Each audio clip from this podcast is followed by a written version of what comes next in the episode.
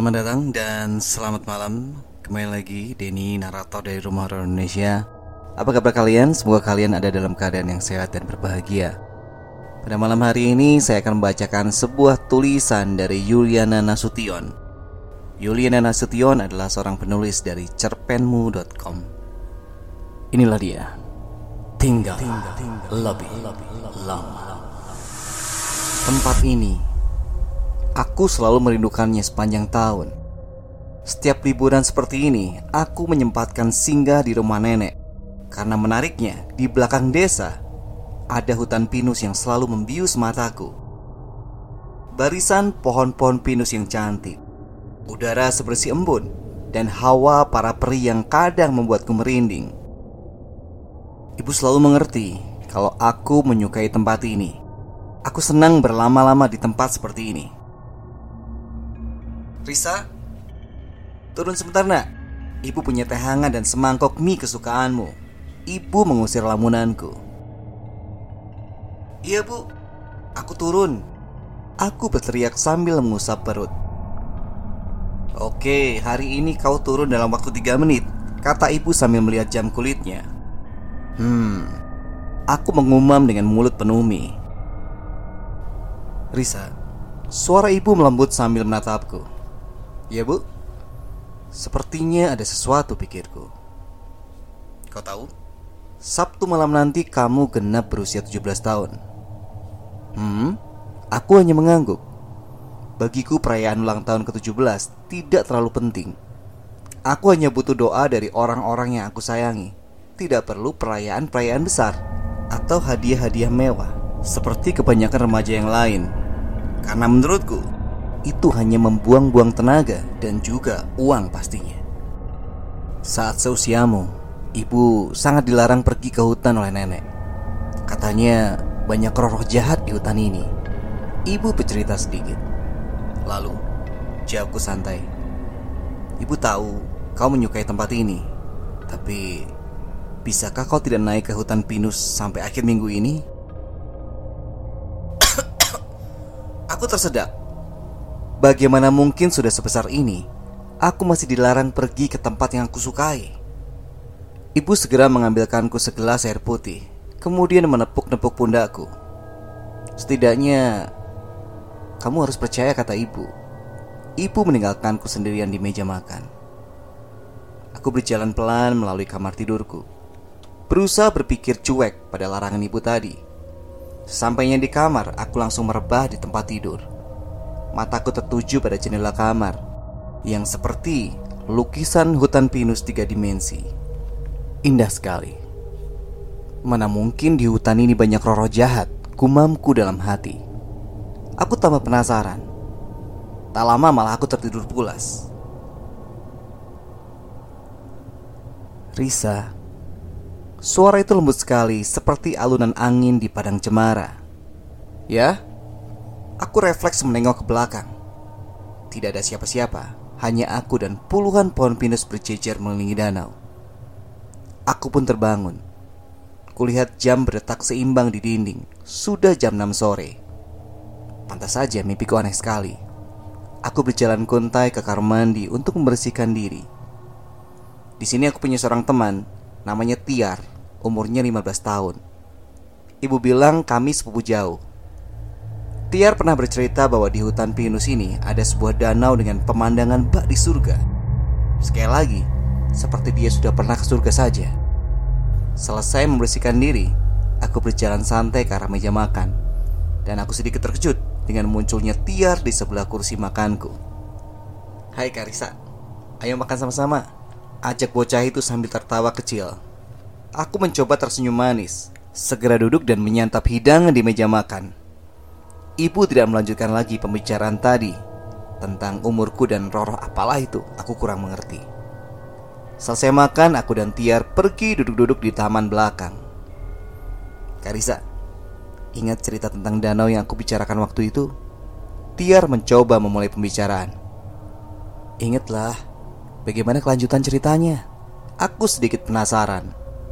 Kelanjutannya adalah hari Jumat Aku akan menelusuri hutan pinus ini bersama dengan kakak sepupuku, si Chris. Karisa, mau ikut? Nada bicaranya mulai berbisik seolah ini misi rahasia.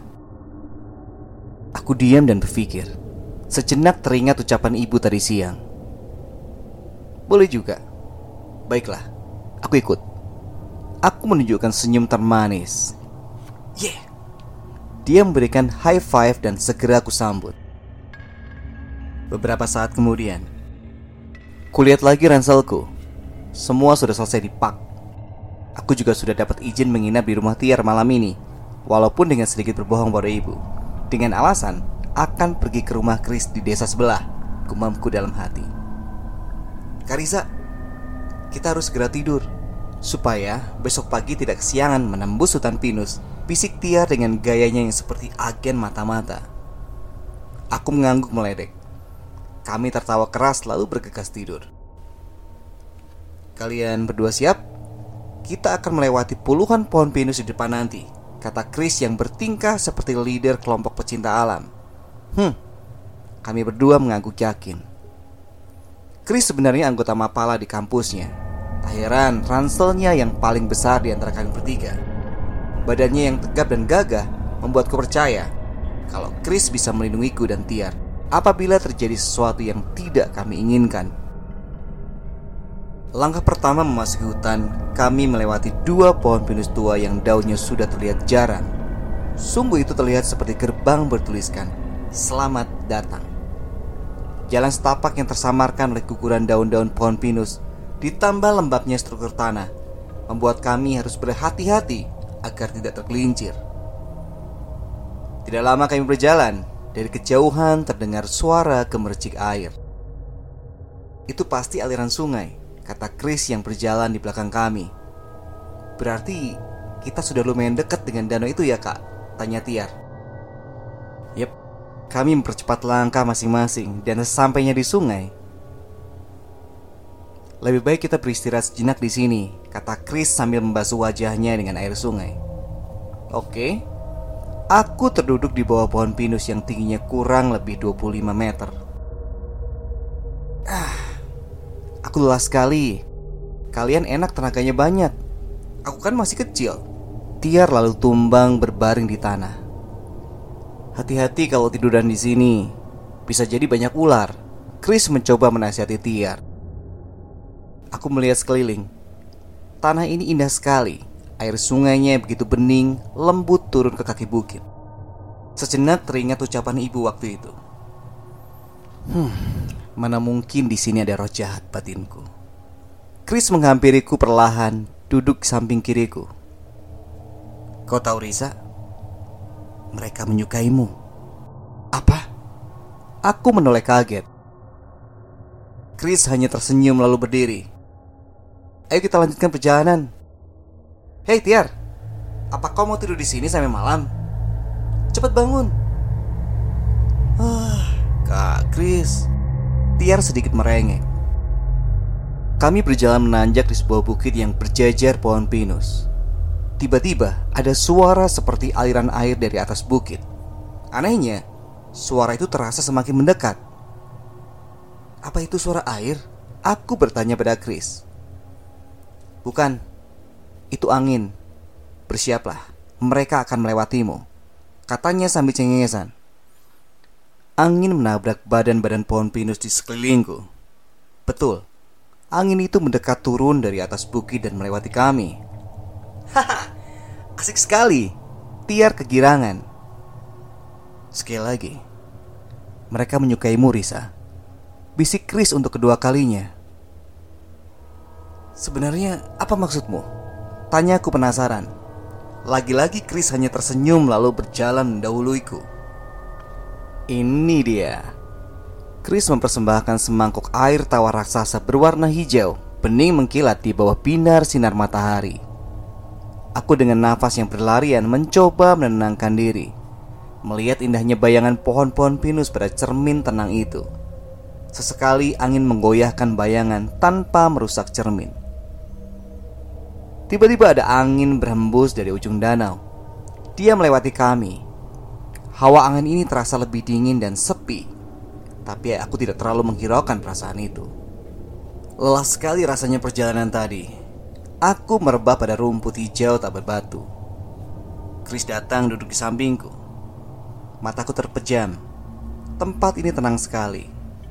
Terlalu malas untuk mulai menyapa Chris. Risa.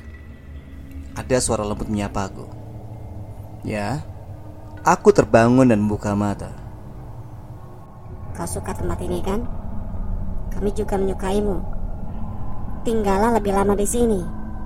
Kau bisa berimajinasi sepanjang malam dan berlari-lari mengejar angin sepanjang terang. Bukankah itu menyenangkan? Dia dengan lembut dan beberapa yang lain tersenyum hangat di belakangnya. Kak, kalian siapa? Aku bertanya terbata. Tidak ada roh jahat di sini, Risa. Kami hanya membantumu mendapatkan ketenangan. Kau suka tempat ini kan? Kami juga menyukaimu. Tinggallah lebih lama. Ah, aku tidak bisa. Aku sudah berjanji pulang pada ibu. Ibu berbeda denganmu, Risa. Dia tidak mengerti. Kau suka tempat ini kan? Kami juga menyukaimu. Tinggallah lebih lama. Dia mulai menggenggam tanganku dengan jemarinya yang hangat. Wanginya seperti hujan. Karisa, ayo pulang. Besok ulang tahunmu. Suara yang sangat ku kenal. Tiar, di mana dia? Aku mencari-cari. Kau juga tidak begitu menyukai Tiar. Kau suka tempat ini kan? Tinggallah lebih lama. Suaranya semakin berat. Risa, jangan dengarkan dia. Chris datang dari belakang memelukku erat. Kau suka tempat ini kan? Tinggallah lebih lama. Tangannya mencengkeram kuat. Suaranya semakin berat. Wajahnya menghitam. Sebagian yang lain di belakang meneteskan air liur dari mulut mereka. Yang lainnya lagi perutnya membuncit dengan wajah memerah. Aku ketakutan setengah mati. Tapi dia mencengkeram tanganku puas sekali. Ya Tuhan, aku harusnya mendengarkan nasihat ibu. Aku ingin pulang. Aku mau pulang. Aku tidak suka kalian. Aku tidak mau tinggal. Aku berteriak sekuat tenaga. Mataku terbuka. Nafasku tersengal dan keringat dingin mengucur membasahi pakaianku. Chris, aku memanggilnya. Dia masih duduk di sampingku, sama seperti saat aku terpejam. Apa ku bilang? Mereka menyukaimu. Chris menatapku seadanya. Tiar, ayo kita pulang. Sebentar lagi senja. Chris berdiri lalu mengulurkan tangannya untuk membantuku bangun. Oke, lain kali kita ke sini lagi ya. Kata Tiar sambil berlari menghampiri kami. Nafasku masih tersengal. Sedetik aku melihat ke belakang. Tinggallah lebih lama. Mereka melambai memanggil. Oke, jadi di sini yang agak aneh itu adalah sosoknya Chris ya. Karena dia tuh kayak udah tahu di situ ada sesuatu. Kemudian juga ada roh-roh tadi ya yang mukanya hitam, buncit, pemerah tadilah pokoknya. Itu kayaknya pengen narik jiwanya Risa ini ya. Dan yang aneh tuh ya tadi Chris ini kayak kayak dia malah lebih pro ke makhluk-makhluk itu dibanding ke saudaranya. Jadi ada sedikit yang agak aneh di situ. Tapi ya udahlah, yang penting bisa menghibur kalian. Kalau kalian punya cerita mistis atau pengalaman mistis, kirim saja ke denny.trisanto1104 at gmail.com Sampai ketemu di cerita berikutnya. Selamat malam, selamat beristirahat.